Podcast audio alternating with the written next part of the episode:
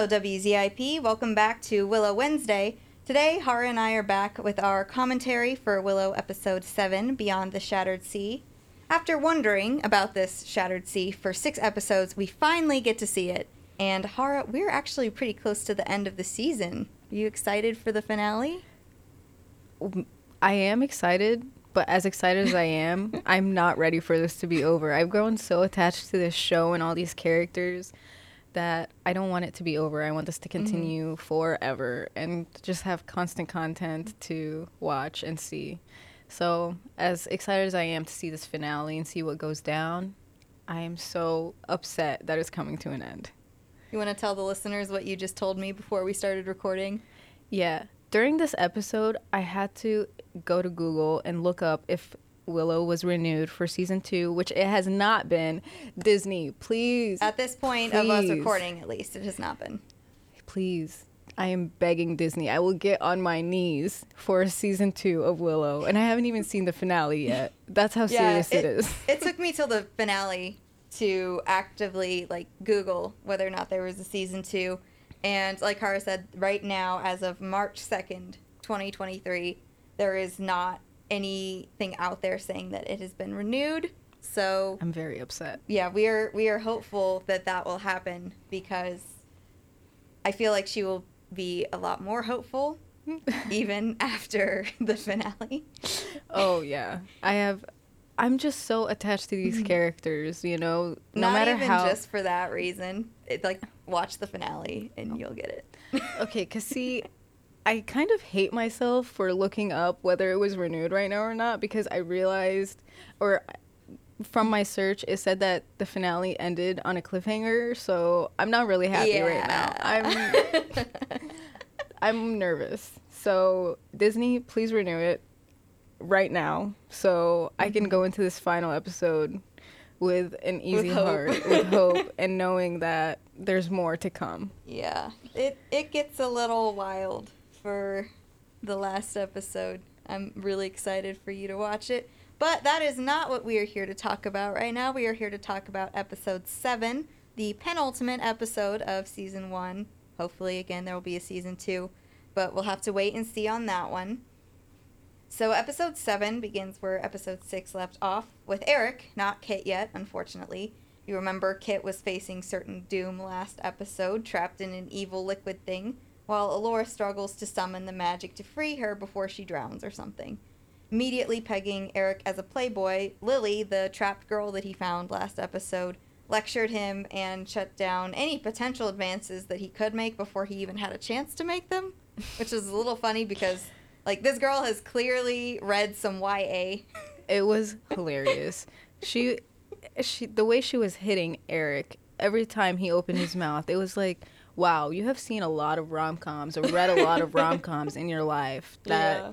this is all playing out. She just like keeps how you would listing off all to. these tropes and stuff, and it's like, Eric was like, "Oh, I'm the prince, by the way," and she was like, "Oh, "Oh, how nice for Mm. you! Oh, you think you're gonna impress me with your down. prince title?"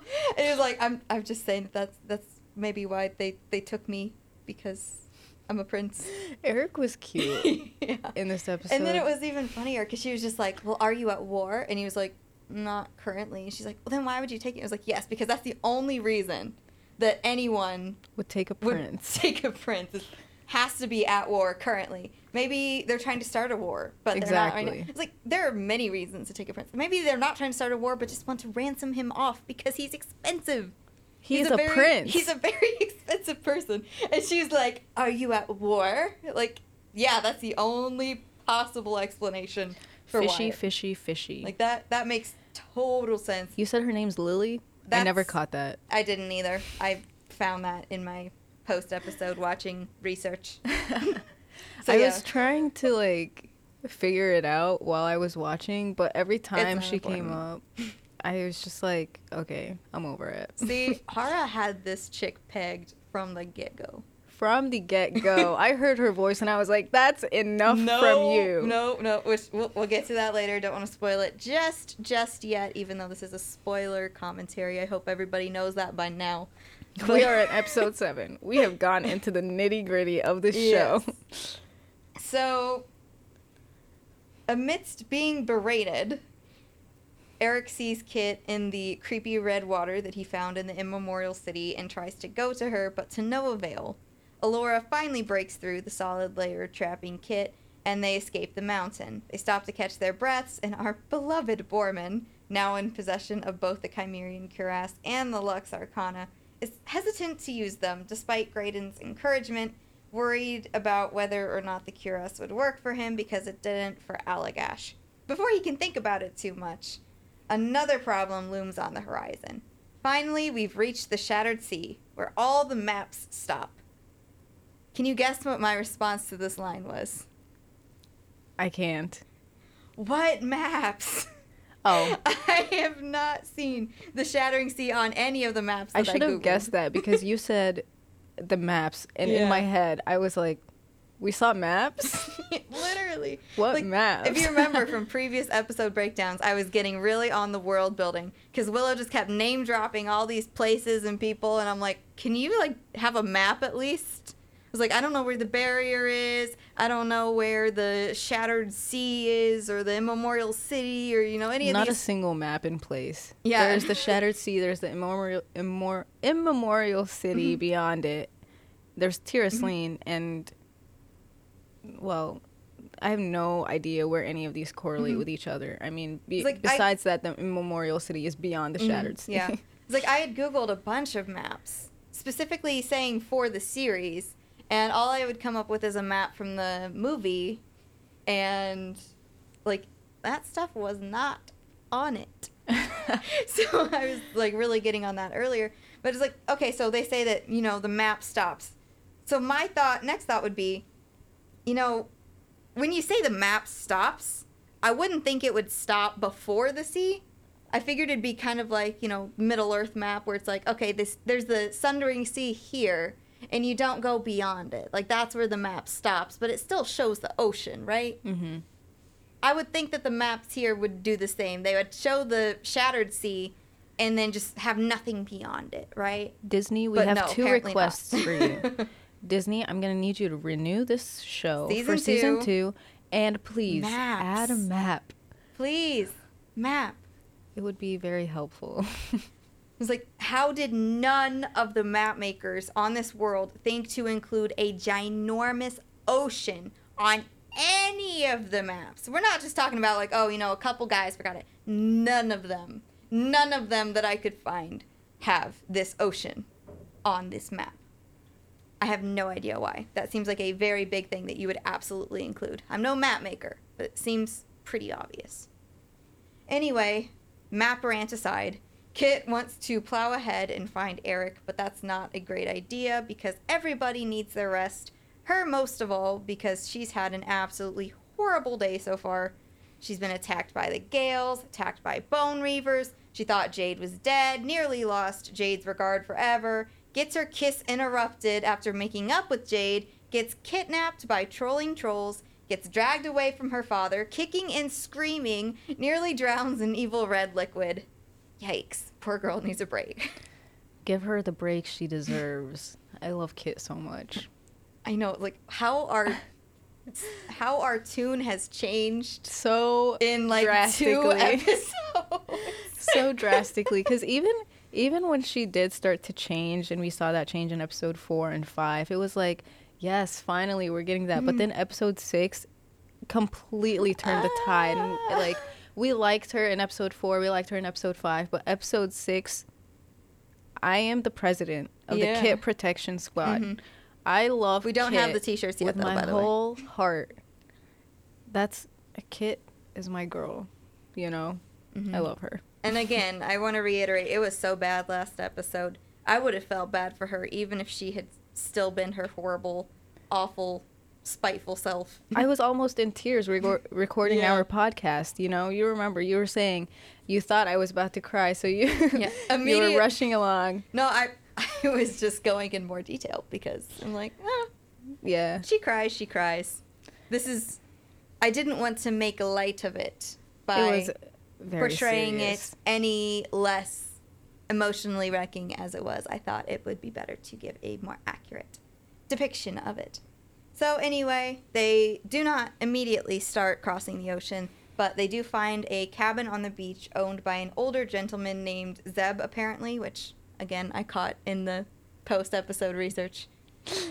Thank goodness for subtitles. Can I just say? Ah.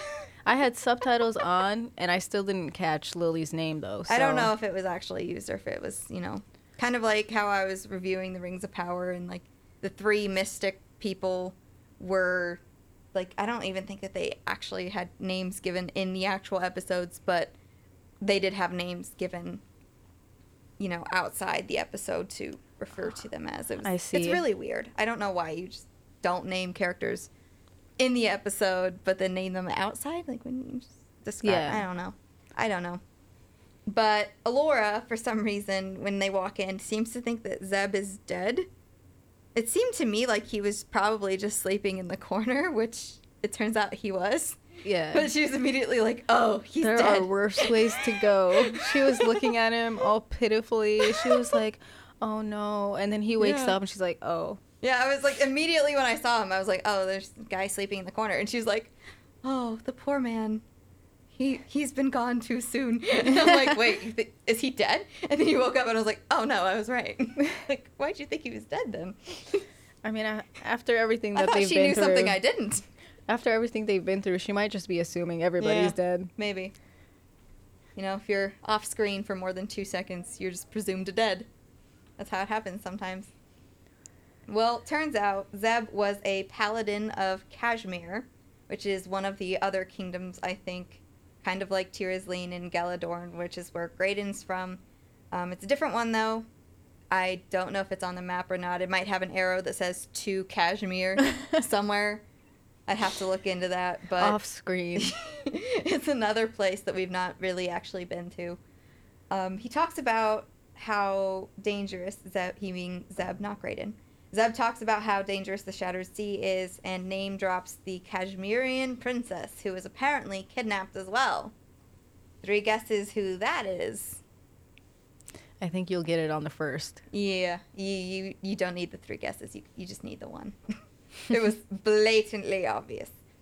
Back in the immemorial city, Eric finds Lily, and yes, I will keep referring to her Lily, but it was not. I do not think she was named Lily in the episode. I do not remember.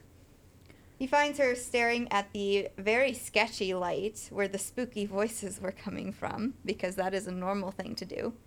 Lily tells him that yes, she was the princess of Kashmir, Kashmir and there is this secret group called the Order of the Wyrm, because that does not sound like a cult to anyone. And it doesn't ring any red flags either. Yeah, no reasonable person would be skeptical of this at all, ever. If she was kidnapped, like she claims to have been, how does she know all this information? That's what I want to know. They gave her books. She'd never seen so many books before. Probably. I don't. They they gave her a whole They library. gave her a library. Back in the cabin, Zeb tries to stop the group from leaving when they are once again attacked by the Crone's cronies, the Gales, forcing the group to steal Zeb's water sled to cross the ocean. Best part, Graydon has magic now. How cool is that? Amazing. I'm so happy for him. Amazing. I'm so happy for him. He deserves something to go his way. He blows up one of the Gales with magic. Jade stabs another. Kit's bad day continues, and she gets a throwing star to the forearm, and they book it out of there. I'm wondering though, did they just like leave Zeb to die? Was he working with the Gales? Were they just gonna kill him? Because like it seemed like he probably was working with them, because he already said like the other guys that he was with turned on each other, and you know it was like it seems like that was kind of implied because he didn't want them to leave, and then Graydon had to knock him out. But then I'm just like also thinking, he's like, are the Gales just gonna kill him now? Because you know, bad guy's gonna bad guy. Honestly, for me, it was more of a out of sight, out of mind. As soon oh, as Oh, well. as soon as the group left, I did not think about Zeb at all for the rest of the episode. But I don't know if I actually caught that he was working with any of the bad guys or anything like that. I don't think it was explicitly said. It was just feeling that he might have been. Yeah, I didn't get that feeling personally because it just to me it just seemed like what ha- what was starting to happen with our mm. group in the Shattered Sea happened to him and he's like the lone survivor and he's in this little shack by mm-hmm. himself, you know, keeping to himself and things like that. But Mhm. if the Gales and all the bad guys did get to him, then rest in peace, my guy. Sucks Yeah. to suck. I'm gonna say that my headcanon is gonna be that he was working with them because that would mean that the heroes did not just leave him to die. I mean, maybe maybe the Gales saw he was unconscious, unconscious, and Maybe they just thought left he was him. dead too. Yeah, old man laying on the Like, floor. oh, he's clearly dead. Moving on. Yep. Wouldn't be the first time. So anyway, with later with Kenneth, their Mudmander sled pulling steed, that he was named by Graydon. He needs to rest, so they stop at an island. Willow finally praises Graydon. All it took was to get magical powers, apparently. And Willow continues training with Elora, eventually letting Graydon join in too. Elora gets frustrated and pulls a Harry Potter and the Half Blood Prince, where she hear- hears a spell in her head, and without knowing what it does, just tries to use it against Willow and nearly kills him. That is Oops. such a perfect explanation of that scene. Refer like referring it back to the Harry Potter because that's exactly what happened. Yeah, it's like Harry found a spell in a book and was like, I'm just gonna use it on Malfoy and see what happens. And then it nearly killed the dude. yeah, And he was like, oh, oh, this was not a, this is not a very nice spell. I maybe shouldn't have used it on one of my classmates, even if he was a bit of a bully and a potential Death Eater. Maybe I shouldn't have, you know, used that one. I maybe Expelliarmus would have worked better. just as yeah, better actually. I was gonna say just as good. but Stupefy could have worked as well. Like there were there are probably some other alternatives I could have used. This one was not what I was having in mind for it. But yeah, Elora it does the happened very quickly. she heard it, she did it. you Yeah, know? it's like immediately it's like, oh yeah, good idea. Uses the spell and like, oh no, oh no, that was a mistake. and then Willow was like, where'd you get that? And she's like, ah. my head. Yeah. I have things up here. Surprise. Oopsies. Then Kit and Jade had been sparring as well, growing closer as a couple. Speaking of couples, Lily and Eric bond over the expectations of royalty, but then Playboy Eric has some truly impressive integrity. Playboy Eric. He is. I feel like Eric and. Mm-hmm. I almost said Dove. Honestly, I almost just said Dove. he did know her name though. I wrote that down too. I was like, he actually knows He her name. He did know it. It's like that was the whole thing said earlier her where name he was is being actually Brunhilde. Yeah, I it's was like, like- he knows it. Yeah, it's like earlier, like I think it was Kit maybe who was teasing. It was like, "Do you even know her name?" And, And it was like implied that he didn't. But then it's like now he's just like, you know, clearly he did. So it's like he did actually know it, and knowing what her name actually is, I, I kind of see why he called her Dove. Dove. That- Yeah. that actually sounds pretty. Not that Brunhilde doesn't. You know, if any of you listening are named Brunhilde, it's a perfectly fine name. It's just not, you know, what one would think the savior of the world would be called. But if you are a savior of the world, Maybe. If your name is Brunhilde and you're gonna save the world, then power to you. yes. Um, I wrote down Elora and Eric are both desperately holding on to this love they have for each other, but now they just they can't rationalize these Mhm. feelings anymore because I'm not trying to deny that they had such strong feelings for each Mhm. other. I think they definitely did, but spending so much time apart kind of puts things into perspective Mhm. and now they're both like with other people even though it's not not in a romantic sense Mhm. really, but they're like talking to other people and like experiencing different things and things like that, but they're still desperately clutching onto that because I think it's like their last hope in a sense. It's what's keeping them tethered and like they Mhm. don't want to change anything. But they're starting to realize that maybe it's not as strong as they had previously thought it was and that it could be something fleeting, but they don't want to let that go because that would mean Mhm. accepting change and something new, Mm-hmm. which scares everybody, I think. Yeah. Yeah, that that'll be a thing that comes up later with Willow and Laura while they're training as well. Um, I think that actually might have been was that what got her mad, or was it just that she was I think frustrated? I think she's just frustrated. But yeah, that also tied into like why I was talking about all this. So Yeah. we'll talk about it more. Well, we, we will, yeah. But, you know, props to Eric, like we said. He might have a past with a lot of girls, but it is only one at a time, which, you know, more power to him. He's got integrity. That's a good thing. Props to Eric. And it's actually probably a good thing that he didn't cheat for more reasons than just that obvious one. Because, as it turns out, Surprise! Guess who was right? Me. Yeah. Which is why, if you remember the last time when we were recording and you were like acting all suspicious, like, oh, no, no, no, she can't be trusted. I'm like, interesting. I never trusted this princess from Kashmir, not even for a second. She showed up in the last episode, and I Did was not full Hawraa. "Nope, I've seen this before. I read too much to be fooled." You're not the only one who reads a lot. yeah, so Lily actually wasn't kidnapped at all. She's the one who brought Eric here. Dun dun dun. She wants to take Eric somewhere, but he right very wisely again is like, nope. I'm not doing it. Nope. Not, not doing today. It. Bye. I'm not falling for this. Which Eric, like, props to him. He is very smart, and he didn't. He never got the credit Mhm. he deserved Yeah. back in Tir Asleen. He was also always overlooked, and you know he Especially had the by Sorsha. especially by Sorsha, and obviously she did that with Kit too, which we'll go into further with this episode. But um, every scene we've seen with Eric after he was taken shows just how smart he is and how, um, what's the word?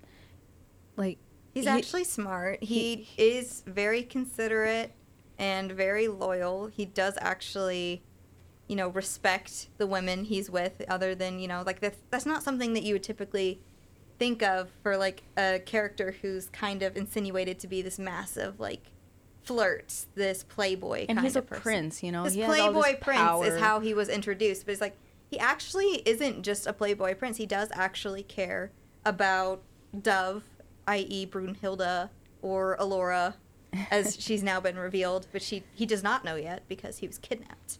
And I think it came out. goes to show that Sorsha put these personalities and um, just she kind of like um, molded Kit and Eric to be how they're perceived by the entire kingdom, even though, as we've seen now, like they are nothing like their image in Doesn't Tir Asleen. me.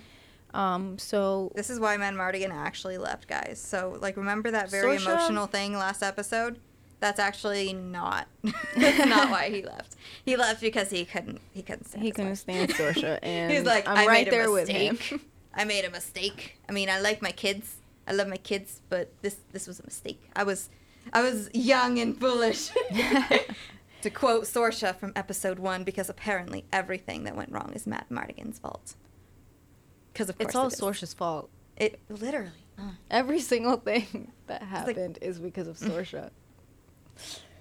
I, I can't stand her. I, I would feel bad because she's a legacy character, and I usually do like legacy characters, but Not this one. She's just kind of terrible. I don't like her. Back in the Shattering Sea, the group starts to strain a bit. They train and they strain. That's basically the gist of this episode. While Kit and Laura finally seem to own up to their respective jealousy of each other, tensions are at an all time high. Boorman finally tries the cuirass, and tragically, it doesn't work. Personally, I think it's a bit faulty. I completely agree. I think he is worthy, and he was right. It's not the perfect moment yet. I think if Mhm. he waits for the perfect moment, it's gonna work. I'm just gonna convince myself of that because Boorman is worthy of everything, and the- I hate, I hate that this happening made him question his worth. Yeah, and actually, like, I think, like, speculation for a little bit. What if, when Allagash gave him the cuirass, after he saw that you know Allagash was injured and it clearly didn't work for Allagash, and he was told Mhm. it didn't work by Allagash, what if he started doubting himself at that moment, which made him unworthy of it because he doubted himself. He doubted if he was worthy for it at that moment. And like even when he tries it on and says, I'm worthy of this, does he really believe that? I hear that, and that is very valid, and I see that playing out for sure. but I hate that. I yeah, I just I hate still it. hated it too. I was like, like not You're- not my Boorman. what a broken piece of armor that is. That is faulty if I've ever seen anything. Like there's no way. He is Give me the worthy of it all. manufacturer's instructions. I want step by step the correct way to make this work. Or, you know, it was all a lie anyways and it's Yeah. never been anything grand. But honestly, what if it's one of those things where it's like, like, oh, you go out on this quest to find, you know, something. Let's say like a key. It's like, oh, find the key, but actually the key was you this whole time. this thing that you found. This is just a vessel for your. Um, it's like, what if it's like that? Wouldn't that be funny?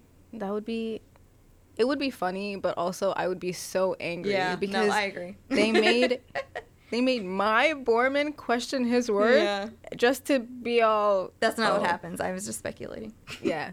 But I would I just hate that he's doubting himself now. And Mhm. I think they all are at this point because of the shattered sea. Yeah. So I do not like Around this Sea. time as well, Willow tries to reach out to his daughter Mims, but yeah.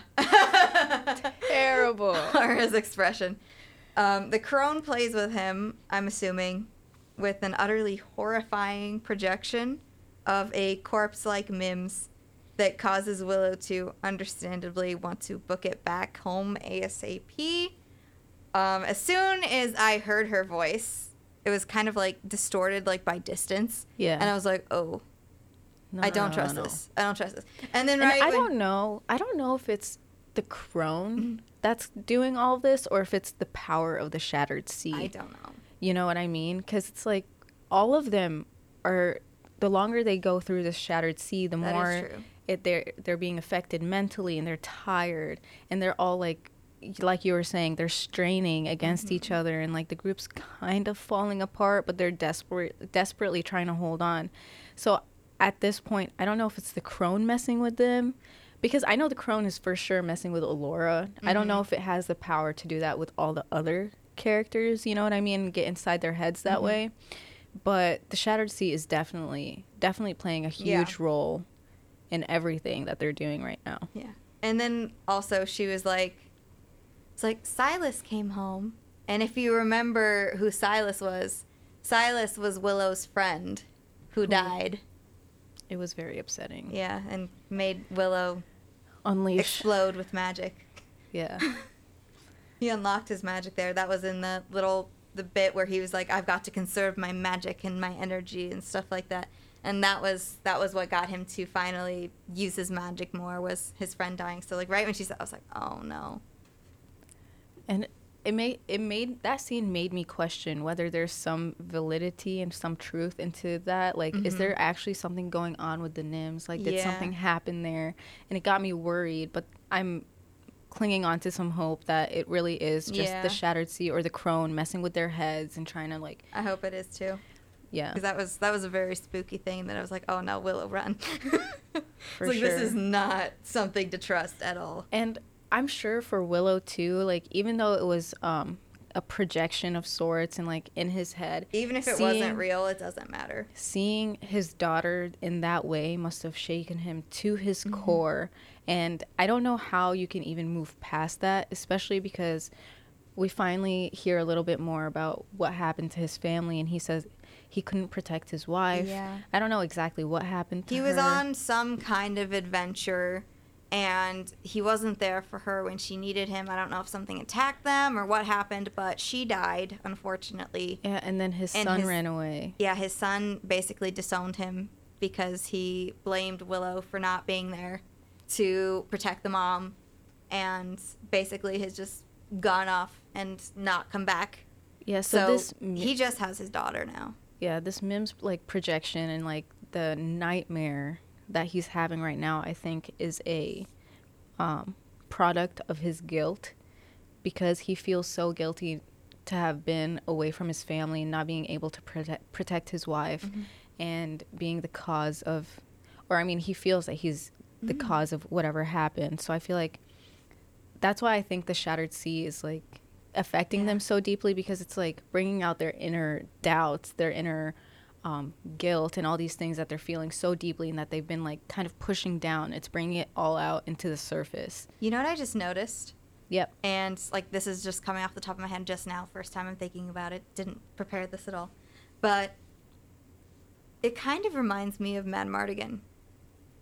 In How- what way? So he had to leave his family and to find the Kymerian cuirass to save the world, to save Elora. So he basically had this like voyage, this adventure that took him away from his family for the betterment of the realm, for the betterment of Elora. And now Willow is doing the same thing. Like it wasn't with in the past with his family then, but it is now where he has had to leave Mims and the rest of his Nelwyn village that I mean he's the High Aldwin, so they look up to him in that way. He's a leader to that village. And now he is having to go off on an adventure with Elora to help Elora to teach Elora. And he has left his daughter behind to go do that. Just like Madmartigan left Kit behind. That's a lot. I have I, that's so much to process and I, I don't know how to react to it right now because I don't I feel like I might cry. so We'll put a pin in that. we'll maybe come back to that, it later. Maybe come back to it because I I completely agree with you. It's just so much to think about right now because I never had that thought either. And so it's just I just had it now, and I'm like, Mad oh. Mardigan and Willow are best friends and they've been through the same things and now Willow is Willow lost two of his best friends. I, Can you imagine what that would have done to Madmartigan? Because like everything we're seeing from Willow now, the panic and the worry for his family, Madmartigan probably felt that too, except for Sorsha. except for Sorsha. Because let's be real here, But honestly, honestly though, Mad he Mardigan probably worried about his kids from Sorsha. I don't know. Madmartigan is so perfect. He probably worried about his wife too. yeah, He probably, He actually did. loved Let's her, Real. Let's be real, he and- did. He definitely did. even though it was not reciprocated properly by Sorsha. So I'm kidding. He he he is definitely someone who would worry about his wife, even if his wife does not understand how good she has it. yeah, pretty much. Mm-hmm. So Willow wants to go back home, which is a problem because Graydon also released Kenneth because Kenneth had begun to grow depressed, which I mean, I see how it can be a problem because now they're kind of stuck. But at the same time, the poor thing was really suffering. Yeah, it looked like it had aged 90 years. Yeah, so it it's was like, terrible. The Shattered Sea has such a huge effect on everybody that goes on it, like walks over it, whatever, swims through it. mhm. so I can't blame Graydon. Yeah. It just shows how big his heart is. yeah. the poor creature was suffering, and a man who likes animals is always a plus. Come on, Elora, open your eyes.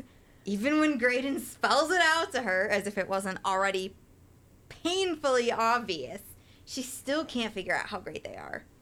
Ugh. But you know, later on in this episode, we see something, or she says something that to me makes me kind of understand why she's not reciprocating Graydon's feelings or like Mhm. not like exploring that at all. So, but we'll get to, we'll Yeah. get there.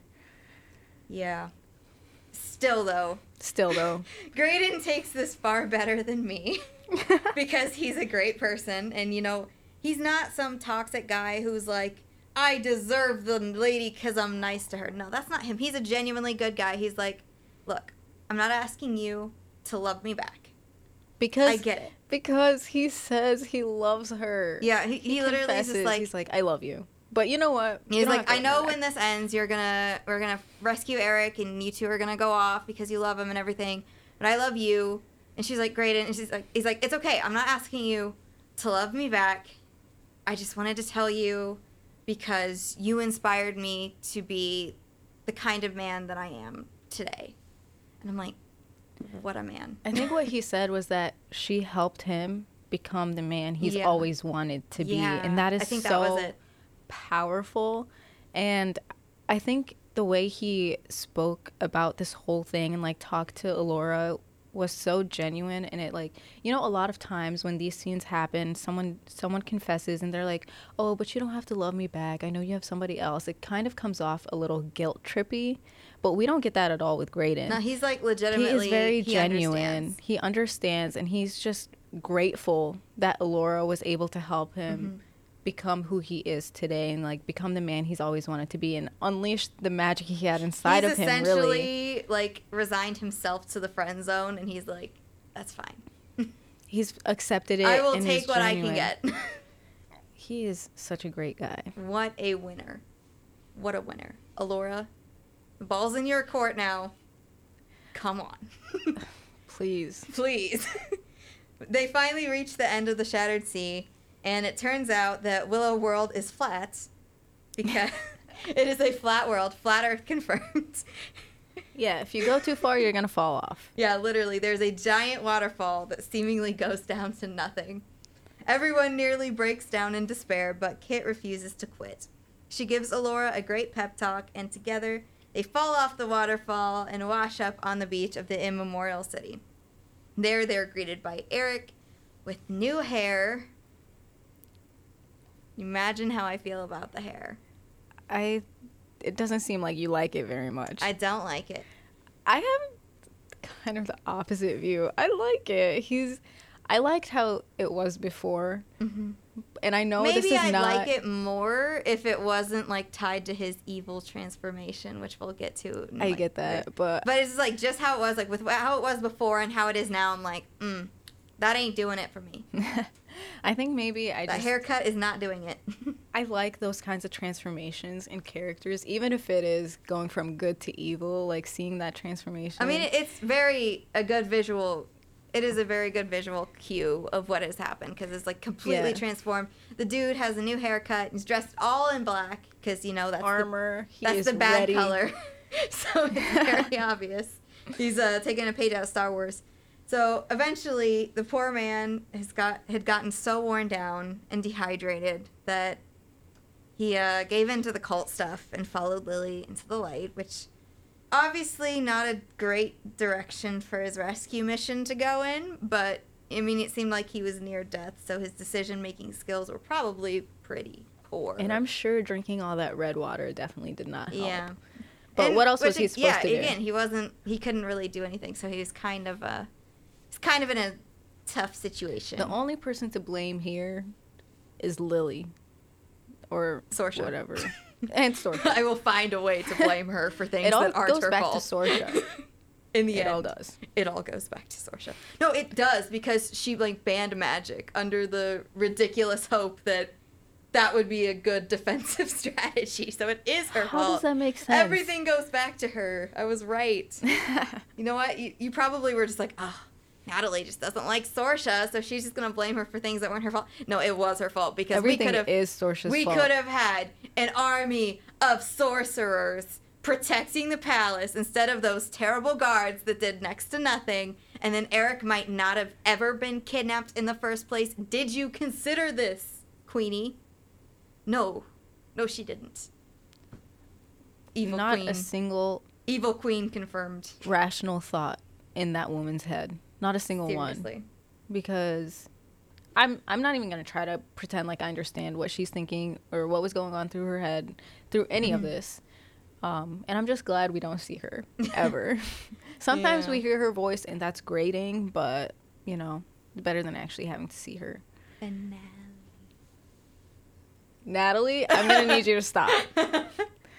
what a twist for the finale. What a good way to lead into the finale. It's a nice cliffhanger with, oh, what's what's evil Eric gonna do now?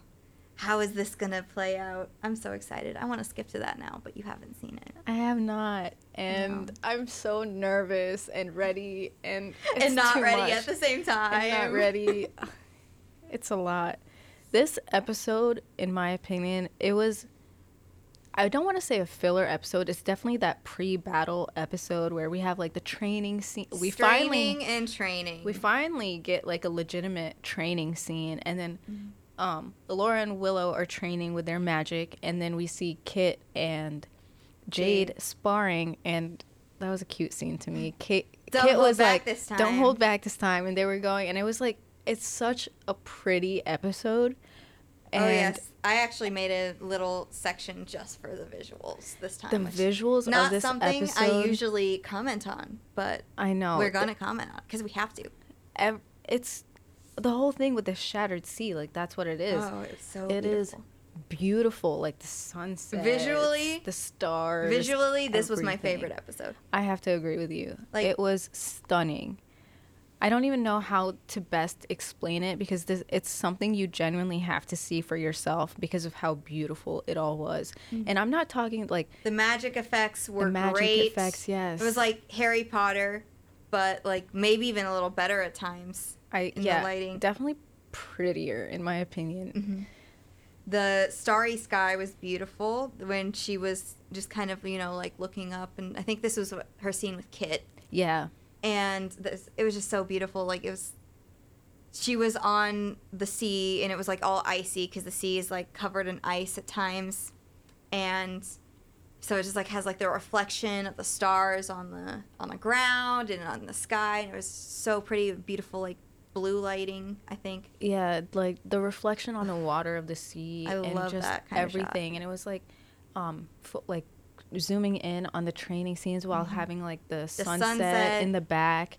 It was just such a stunning episode. I couldn't like get past that in a sense. Like Mm-hmm. all, there was so much deep um scenes and like feelings in this episode, but the visuals of it kind of I don't want to say it took away from that, but it definitely added to it. Mm-hmm. yeah it definitely didn't take away from it It was it I'm going to keep repeating myself, but genuinely it was the Watch most it. stunning A picture is worth a thousand words.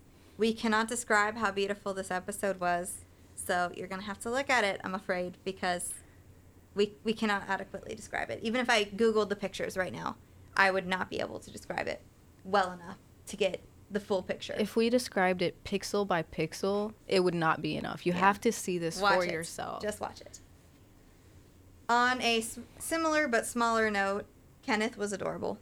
So the visuals. so cute. the Mudmander steed that pulled them around. He was so cute. kind of like a sea turtle, but something else. He kind of seemed like a like an Asian style dragon to me a little bit. It was like a mixture for sure.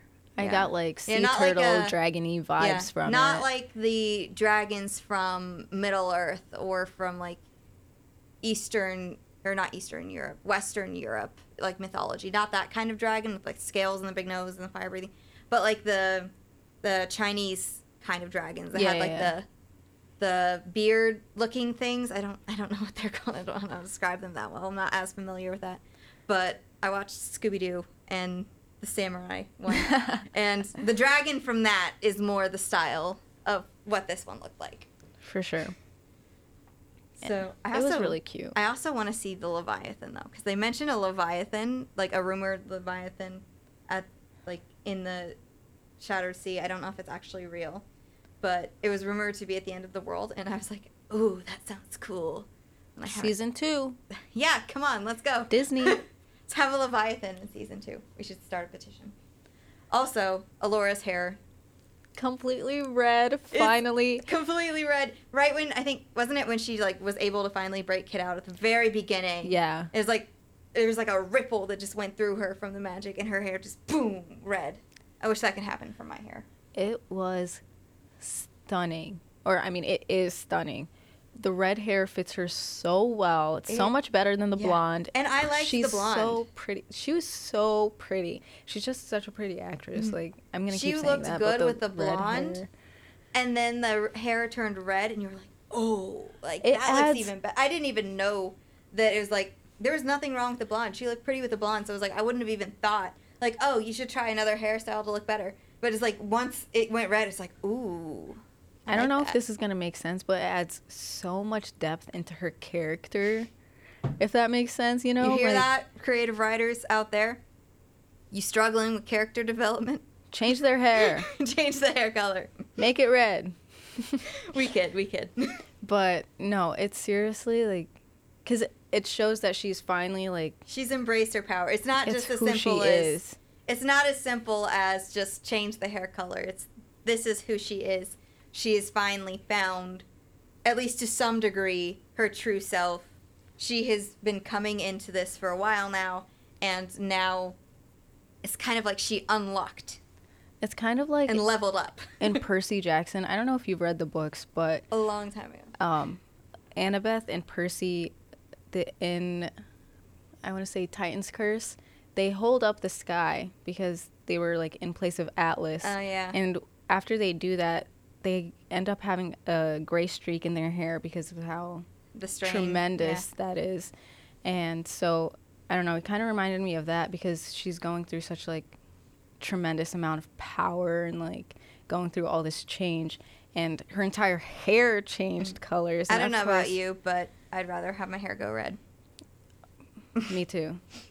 I mean, for Percy and Annabeth, it was just one streak, so Yeah. I don't mind that. But if their entire hair turned gray, it would have been. Yeah. Like I mean, it would have showed um, the amount of Yeah. power. It and, wouldn't like- have been bad, but you know, just saying, if I have a choice between red hair and gray hair, I'm going red. I'm going this pretty cherry red thing that she's got here. It's like it doesn't even look unnatural, but it's like a bright red. Yeah, it was such a focus for me. All my notes, every other line, it's like red hair, red hair, red hair, because Uh-huh. she, just looks amazing with it. I loved it. Um, one thing I wanted to talk about is how Boorman didn't have as much screen time this episode, and it makes sense, kind of, not really, because of how much I love him. Kind but of, like, not really.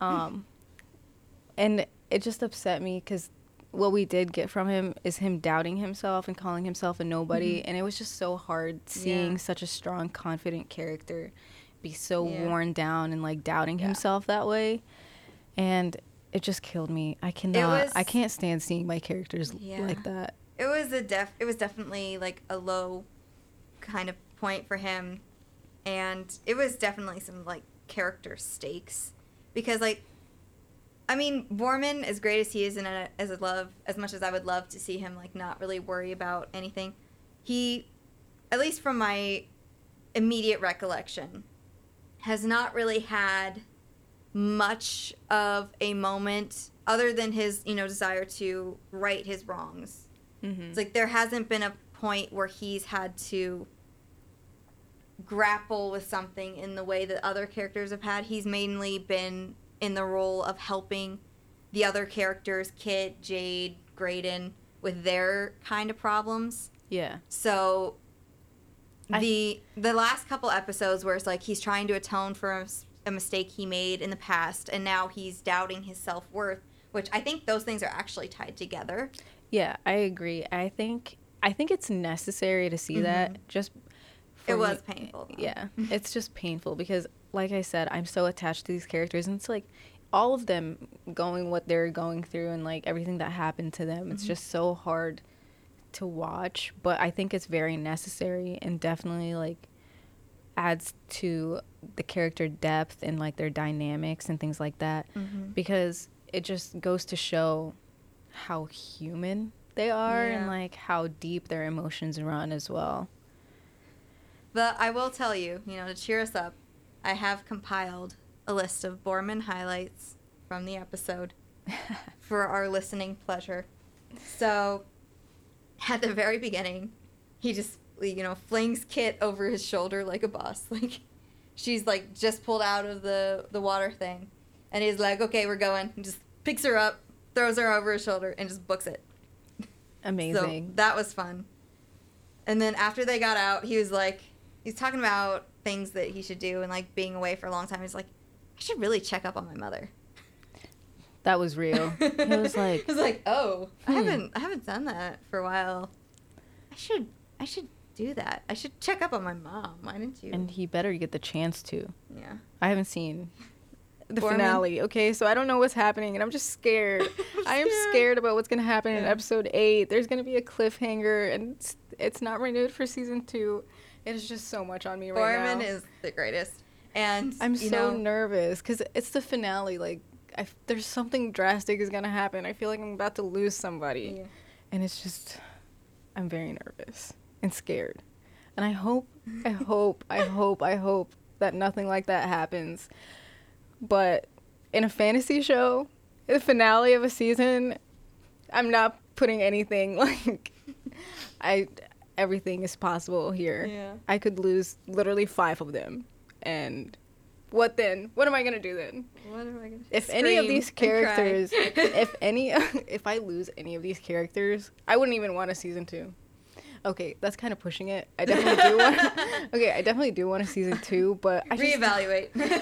I love them so much. I can't handle the thought of any of them dying. So, More good news though. Boorman has, you know, at least considered our suggestion that he goes into modeling. I know a couple episodes back we suggested he be a shampoo model. Yes. But he's he's practicing some poses. So, you know, he's he's being he's taking a serious look at his future post quest. And he seems to be considering modeling because he took his shirt off and was just like hanging upside down on the sled at one point. Just like he chilling. wakes Willow up and he's like, "I look so good." Oh yeah, no, that that was another part. That was later, I think. I don't know if that was at the same point. But Boorman, we've got to love Boorman because he was upset because he had a dream that he was at a wedding without any clothes, which is, you know, like cliche kind of like oh, you know, you have a nightmare that you know you're you're in a public place and then your your clothes disappear or something and just like just you know very cliche classic thing and he's like He just Everyone's laughing at me. Why? That doesn't make any sense. I look great. Like, it's so perfect. It is so Boorman. Like that is such a It's like, Boorman why thing Why is everybody laughing at me? They should be like, cheering, Cheering. me on. I don't know, taking pictures. like you're welcome.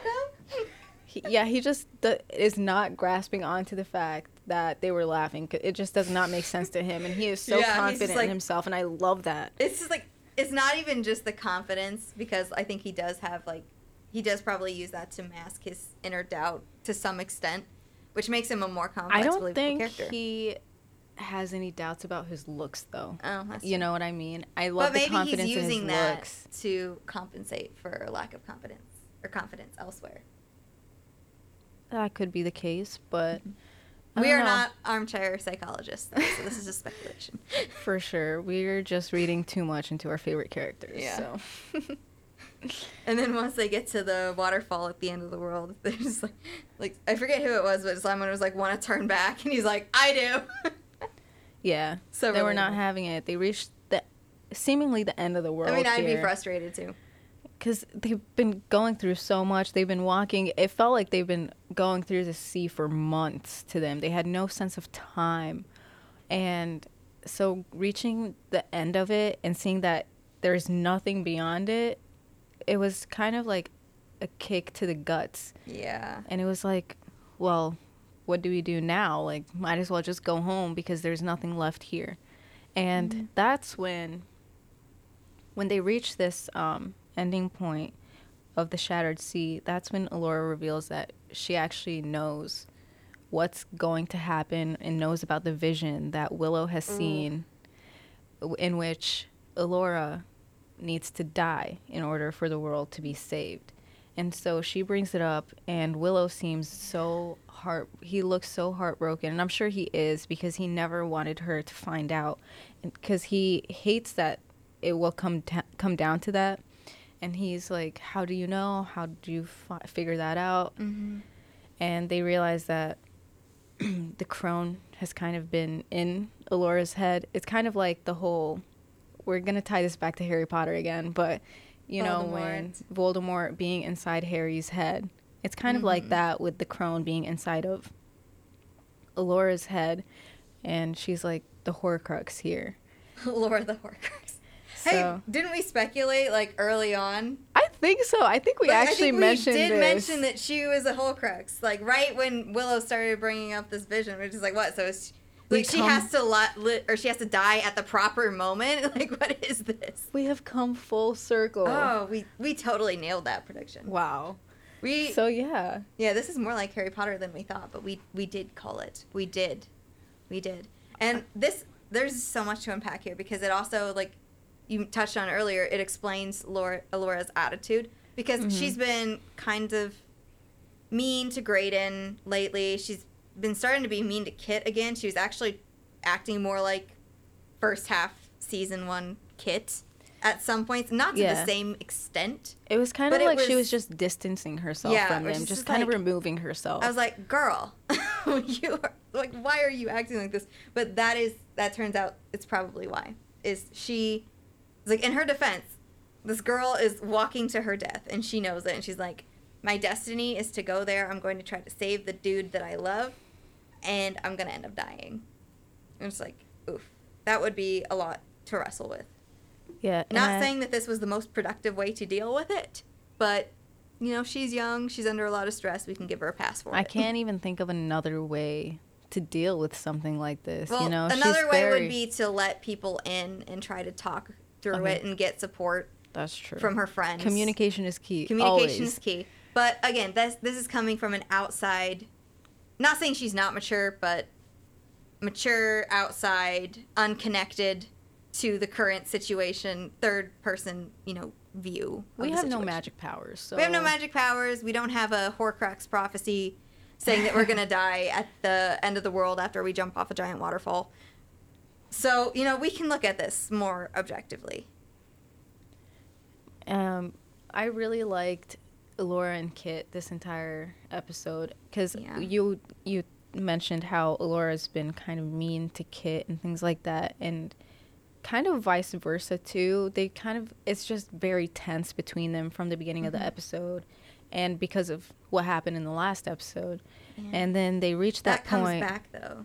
They reach that point where they So- do talk about like how jealous they are of each other and how Elora dreamed of being a princess. Meanwhile, Kit never wanted Dreamed of this. not being a princess. she didn't want to be a princess. She just wanted to be brave and Mhm. have all these things. Which you noted at the very beginning. Remember how you were talking about her freezing yeah, and how she was overconfident at her abilities for having, you know, done that? yes, like so it's like oh it just comes full circle though i will push back on what kit said a little bit later because she's like none of these came naturally the not a princess and bravery makes sense but you know she also says loved and i'm like i think you were loved I think for me, I took that as a dig on Sorsha because oh okay. you know well if you're I talking think- about sorsha never mind kit that makes perfect sense yeah, that's how I took it because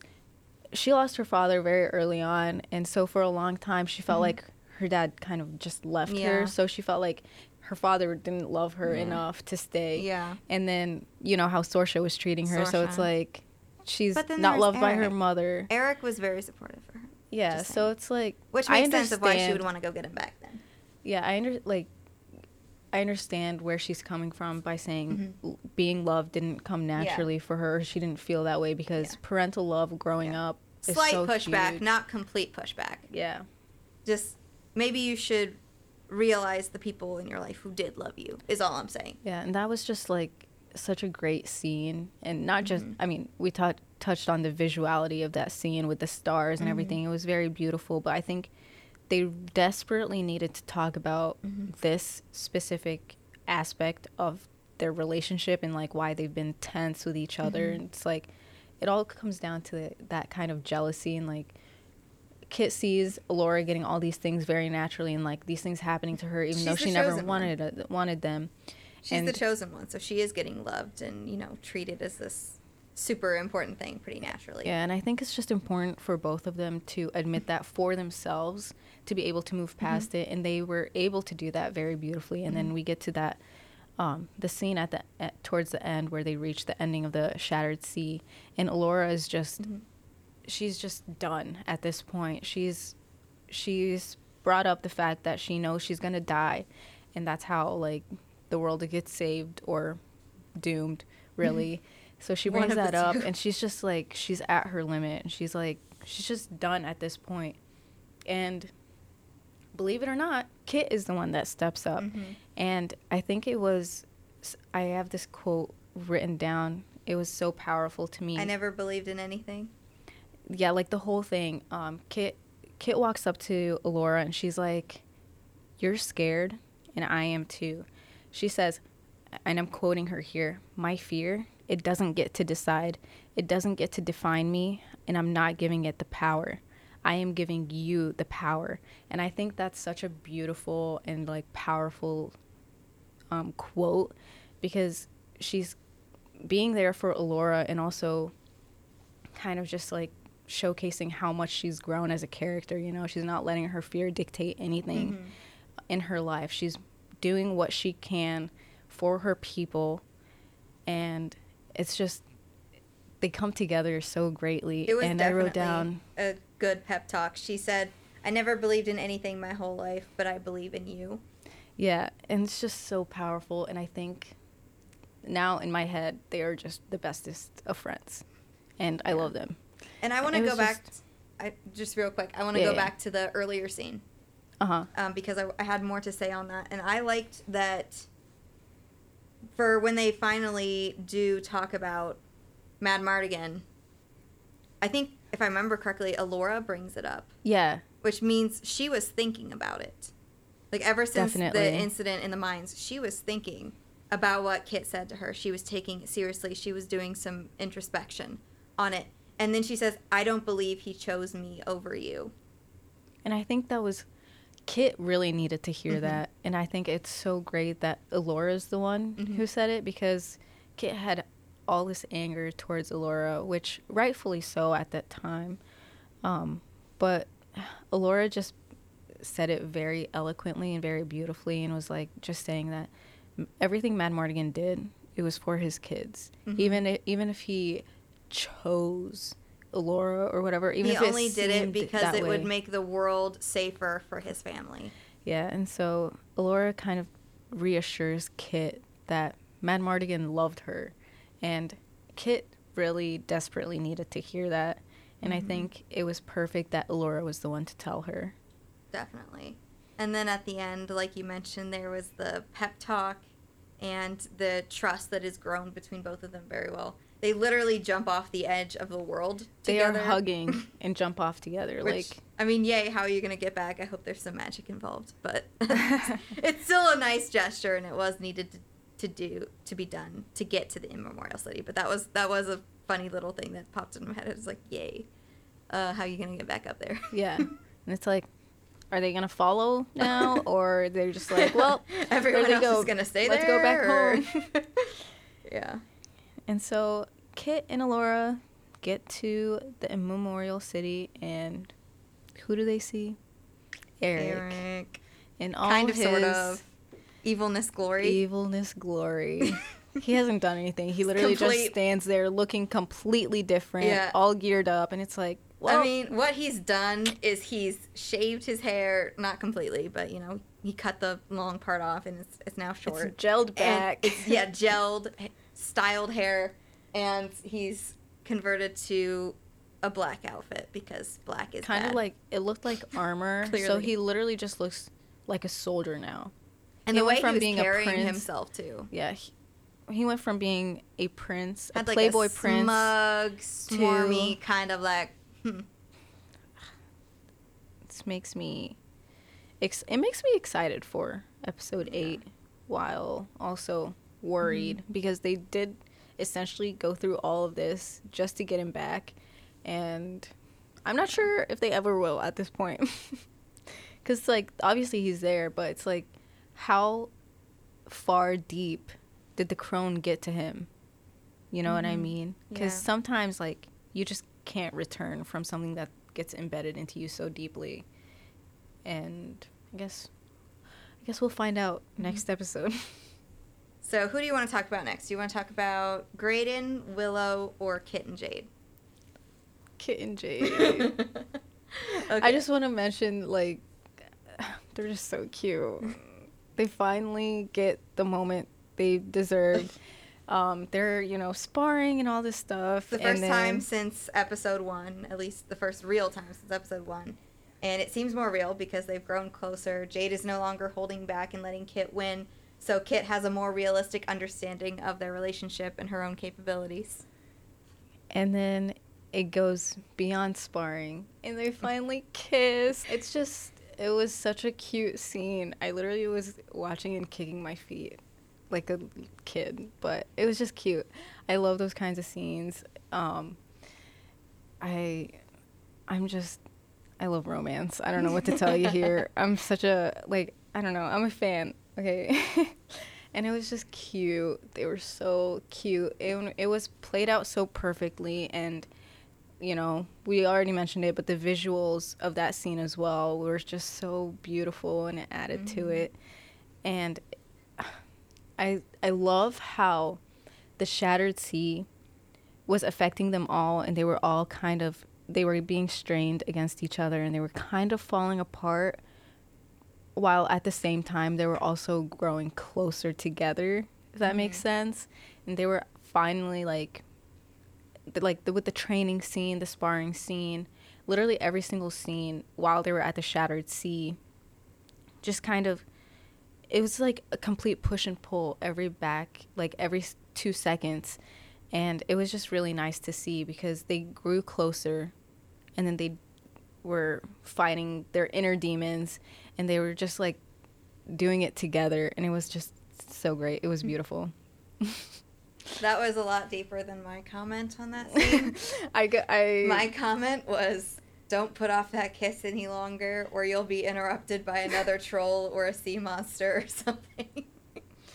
yeah, I'm finally I'm happy they got to that point because right now they're separated again. I'm sure I'm sure Jade and like the rest of the group is going to follow them into Jade the, at least will, yeah. They're going to follow them into the immemorial city, so at least mm. I hope you know, yeah. Jade will for sure. Uh-huh. But um, I'm glad they were able to do that before they separated again. Did you want to talk about what Jade said about Sorsha? I can't remember what Jade said about Sorsha because I thought you alluded to it earlier, where I'm Sorsha had told Jade at one point that before they left that it might get to a point where she would have she being Jade would have to take Kit back to Tir Asleen. Oh yeah, yeah, yeah, yeah. I think anything with Sorsha, just like I just dump it from my brain immediately. So I, just I remember that. It. But um, I think that was very important, and I think it was a key communications mm-hmm. aspect because at this point they do um, need to keep communicating and being mm-hmm. like upfront about everything. So I'm glad that Jade was told her that, mm-hmm. you know, opened up about that. And I think it also kind of gave Kit a little more understanding and like clarity about where she's at in this whole quest or whatever. And she's like, oh, so my mother thinks this. Well, I don't care what my mother thinks. I'm going, mm-hmm. you know. And I mean, to give the most minuscule credit to Sorsha, I can easily see if it was truly a matter of you know jumping off the waterfall wouldn't work, and there was legitimately no way that they could have completed the quest. At some point, Kit's obsession might have just driven her to her doom. Yeah. Yeah. So that is a distinct possibility, but I I wanted to bring this up because a I thought you wanted to talk about it. I should have known that you would just mentally dump anything with Sor- related to Sorsha. Yeah. Um, but the important thing I think about this is not only did you know Jade trust Kit enough to tell her, it was a matter of because like Kit then asked her, "Is like, do you think that time's now? That you know I'm mm-hmm. I'm driving myself too far and you have to bring me back? Is do you think it's now?" And Jade responded, "No, I think you have to make that decision by yourself. It's such a now that you bring it up again, even though I completely dumped it from my brain because of Sorsha, it is a powerful moment between them. I keep using the word powerful. I need to switch that up, but um, it is great to see because it does showcase that trust, and also I think I Kit, trust you not to go too far. Yeah, and I think Kit just needed that, you know. Mm-hmm um, it kind of gave Kit like that feeling that oh she does finally have somebody in her corner who genuinely believes in her because she's gone through so much and she's doubted herself so often and so much and she just I think she felt lonely for most of her life. Even even when Jade was her best was her best friend. I mean, she still is, but even during that time, there was still that loneliness within her, and I think hearing that probably eased a lot, and it definitely helped with her decision to get to like cheer Elora up or be by her side to go and jump off that waterfall mm-hmm. to see what goes beyond. I think she, yeah, I think Jade saying that definitely gave her the motivation she needed mm-hmm. to continue. On a more fun note, earlier in the episode when Kit got hit with the the throwing star, can we just talk about Jade's nursing Oh, Jade is hilarious. this was expectations subverted, right? So it's like she's treating, you know, Kit's wound. She has a, a weapon lodged into her forearm, and it's like really, really painful. So Jade's just like, okay, like here's here's some. I'm gonna I'm gonna help you get it out. Kind of like I forget exactly what she said. Yeah, Jade was like telling Kit about this time where she was she had a bunch of things like stuck on her or whatever and like doctors needed to get it out or whatever something like that and so jade's like the best way they did it to distract me was and it got very intimate intimate kind of like i expected Kit, them to kiss yeah and then what Kit, happened kit looked like she was like, oh, expecting oh, okay. that too just like oh so this is how going. this is how you're gonna take it out and distract me. And then all of a sudden out of nowhere jade just slaps kit and removes that weapon. Like, i burst out laughing because it was just completely unexpected and out of nowhere. Because mm-hmm. it's like you're, you're was, expecting. Kit is having a very bad day. it's like now it's like, oh, well, you know, it's like I've had a pretty bad day, but I'm at least gonna get a kiss for it, you know kiss my wounds kind know? of thing. Just like, nope, you're getting a slap in the face. I mean, it worked though. Like, I I don't think anybody would have expected that. It was such an the buildup was so intimate, and then just boom, and. Yeah. I was so shocked. I literally I don't know how I reacted. I think I probably just burst out laughing. I did. because it was like whoa and i i write down my reactions and i think what i i immediately was just putting jade is hilarious with a bunch of like keyboard smashes because that's how i react to things yeah but and then of course hilarious. you forget what it was for later yeah but you know it is what it is. mm-hmm. yeah so let's talk about willow next oh, so we can end on great and end on a good note Though Willow was actually a lot better in this one. He kind of was annoying for a couple episodes, but in my opinion, he definitely got better, not just from character development, but he was more funny and, you know, pushing Elora in better ways than I agree. I mean, Elora goes up to him and she's like, "It's training time," and he automatically like, "Okay, let's do it. And they actually, and it's not the kind of training where they both sit down and he's like, so you have to say this and do this. They're actually like sparring mm-hmm. with magic. And he's doing everything he can to help her mm-hmm. at this and point. it was so funny because she like, she tried to attack him and then it like bounced back on her and like knocked her over. And Willow just like put his staff in the ground and was like, good. So what did we learn? and yeah, it just he's actually like teaching her at this point. You know, they're actually training, and she's getting useful um, notes mm-hmm. and point pointers when it comes to magic. And he's like, and it's useful. you have to know how to defend to be able to attack and mm-hmm. all these things. And it was great, and he was hilarious. And he also brought up her love life too, because that was something where just like I know we mentioned earlier how it's like, yes, her and Eric probably did have some, you know, not, we're not saying that it was a bad relationship or a fake relationship, but how well did they really know each other? How much of it was, you know, just like teenage infatuation as opposed to like an actual deep connection in I- that terms. I think they were both each other's first, First love, kind of in of. a way where um, Eric was the first person to see Elora, I guess, and like take care of her and like Mhm. put her above everybody else, kind of.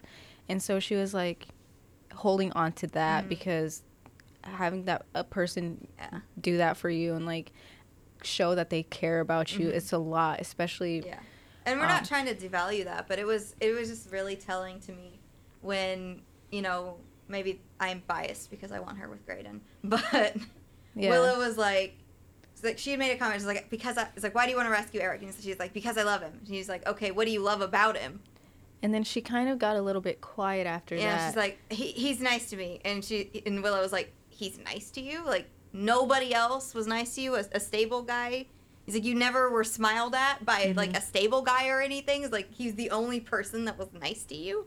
Yeah, that's why I said they were both just desperately Mhm. clutching on to this. which again doesn't make her feelings any less real or any less valid but it does speak to a lack of connection on a deeper level i bet if you asked kit or jade what they loved about each other they would probably be able to answer it more Write than you a just whole essay. yeah even. more than just oh yeah they're they're nice to me Yeah, because they they've the spent more time, together. They've like Yeah. gone through a bunch of stuff together. And they know each other. And again not saying that eric and elora don't know each other at all but i don't think they know each other on a deep enough level to where elora would be able to answer that question. Now again that's not saying that the relationship is bad or shallow or that there's anything wrong with it just that it hasn't had enough time to maybe mature into that. It could eventually mature into that you know if they spend more time together if they Mhm. do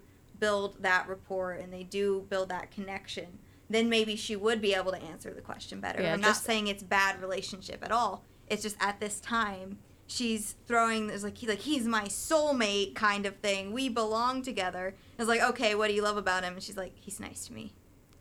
Yeah. that's about it. That's all i got. As soon as she said that, I was like, Graydon's nice Yeah, to you. like, like, excuse you. Graydon is very nice to you. He's also very supportive and very helpful, and like he's been there for you, and like not really anybody was. Which Yeah, they just and can't. maybe you could say that about Eric. I don't know, they but can't. I don't think even Eric can rationalize his feelings and at this point. I think he is also Mhm. like in the same boat as Elora, where just clutching on to loving them so that they don't have to go through that change or like admit that it wasn't something as deep as they thought it was, you know? And it doesn't negate how they like they could have been in love and they could have loved each Mhm. other. It's just that after all this time apart where they didn't have that time to get that rapport, you know, and like um actually I don't know, make that deeper connection even if they loved each other. They it didn't get to that point where months apart um the love still is still strong, you know what I mean? Mhm. So, yeah, they just can't rationalize their Mhm. feelings anymore, but they still want to hold on to it because I don't know, maybe they think letting go of it means letting go of everything and like they'll Mhm. have nothing left. But and in Elora's defense, she has just gone on this mission to rescue him. So and she does what is she just gonna be like? Yeah, I came because I loved him, but and she now knows I that, she's going to about it, die. I don't really. I don't know if I really do anymore.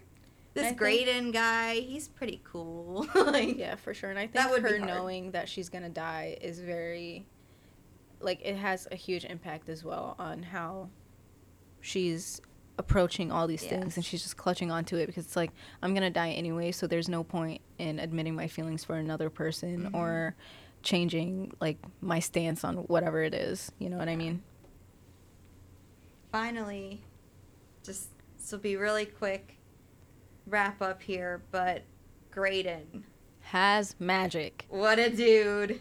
He What a guy. he he is so good in this episode. He was really this was a good episode for him because not only does he get magic, which he does, which is amazing for him, but he also is like when the Gales arrive and everybody else is just like still talking to Jeb, like he's like he's like, we we have to get out of here, and he's like, he just comes up and like knocks the guy out, and he like sensed he sensed he knew it was wrong. it was ha- like something wrong was about to happen or like there was something wrong. he and got them out of there. He he said, "What was it? Um, let me find, quick get on the thingy, move, you idiots." he literally said that, and it was so like that was quote quoted precisely word for word what he he yells at them, and it's just hilarious. And I think I don't know if I like how kind of nonchalantly they showed him just pulling out the magic, but I also in a way Mhm. appreciate that it was done that way because he like pulls out his flute and just automatically like Mhm. does whatever he does and he's like I just cop and he when he's talking to Willow after he says like oh, I just copied what you and Elora were doing. And so which It- I love that scene between Willow and Graydon. I think it was necessary Mhm. and Willow's like the magic is in you. You have it in you and it's just like yeah. yes. It's like, Deserved. it- he it- deserved that. It did seem a little bit like out of nowhere because this is like suddenly like seven episodes in like this guy who is he's been good with languages but we haven't really seen any like magical hints yeah. about him and he's, he's, like just been suddenly, possessed a couple of times. Yeah. And then but it's like ultimately is that something that can be critiqued i think it can i think there is a good argument for it Mhm. but i just like Graydon so much at this point that i'm like cool he's got magic now yeah, I think honestly, I think it i'm willing to I think it, slide does make sense. I mean, you can argue that it was the way it happened was very Yeah. kind of nonchalant and just out of nowhere. it wasn't established as much there's definitely you can you The could f- have made him magic the fact that he was possessed Yeah. multiple times and been able to get over that. he does know a lot of stuff about magic. He has been possessed by magic. So it's like if any of the group, other than obviously Willow and Elora, who are clearly magic, were to be magic, I think Graydon would have made more sense. Um, my point isn't that it doesn't make sense for him to have magic. Mhm. It's just that that could have been built on a little bit more, some kind Yeah. of hints earlier to where it didn't feel like it came out of the blue as much as it did. for sure. Again, this is in no way damaging my enjoyment of the show. I I liked that he had magic. I thought it was I prefaced it by saying it's just like it's about time, you know, he got something. Yeah. it's like I like that he has magic. And I think it's I so- like it even more in the finale, which, you know, you'll have to see for yourself what Oh. that means. I think it was also like cute He's to me at least person. that um his wand is his It's his flute. And I think that's just so perfect. Like that's just so great in, he you know. yeah he's he's an academic he's got a soft heart he likes the arts kind of is the vibe that i get from him he's not like some sports guy he's an arts guy He loves animals. he loves animals get yourself a man who likes animals guys seriously or a girl who likes animals just you know anybody just make sure that they like animals for because sure. t- like liking animals or how you treat animals actually tells you probably a lot about who a person is Definitely. so find somebody who likes animals, who loves animals even. I also like that. so the reason that he named the Mudmander Kenneth was apparently he there's a Kenneth character in a romantic farce that he's writing is what he said. Yes. he's like just like I shall name you Kenneth after someone in the romantic farce I'm writing. That is- it's like he's writing a romantic farce. How Like that's so cute. He's- such a cute character I and I, so appreciate much. him. I love him so much, and he and Elora, their relationship is so good because like he, they were sparring, they were training with their magic after a Uh-huh. while, and you know she knocked him off his feet, literally, not just you know like head over heels like in love kind of thing. No, like she literally like knocked him over with her magic, and he was here for it. He, He totally, it. he totally enjoyed that. It was so cute. I like can't blame such a him. Great person. He's such a great person, and we love him very much. We we stand Graydon here One hundred percent. In lovers one oh one. Uh, we're gonna have so many T-shirts, and it's like Yeah. we've only got one episode left. Let's see how many T-shirts that we have. T-shirt ideas Kit we protector, can come up. Boorman lover, Graydon lover. we'll have to like Elora, red hair enthusiast, you know. Okay, your homework, Hawraa, for next week is write down all of the T-shirts that we have. I'm giving this to you because I, will. won't remember. I'll do that. and it's going to be a really long list. Okay, that, that's fine. We've I will make here- one for every character. I will make one This for the whole group. This is an hour group. and a half that we've been talking, so that's that's fine. what's what's more? What's one more twenty minutes or so on top of it? Truth. Anyway, thank you for listening to us. That about wraps up our commentary for episode seven of Willow. Um, please tune in to our podcast on any platform of your choosing where podcasts live. Pretty much, I think it's basically on all of them. Also, make sure to tune in to Entertainment Rebooted at 1 p.m. on Sundays, right after Sports Power Talk. We'll have more content, not necessarily just Willow stuff, but we have a bunch of other movies coming out. I think Hawraa's going to. Um, what was it that you were going to do later? I will- Cocaine Bear? Yep. I will be reviewing Cocaine Bear, so stay tuned for Lot- that. A lot of other reviews. I know Natalie is going to be coming out with Mando. Mandalorian. Mando season three just started yesterday as of time of recording. Yep. So we have we have plenty more to offer at Entertainment Rebooted, WZIP. Thank you for listening. Have a wonderful day.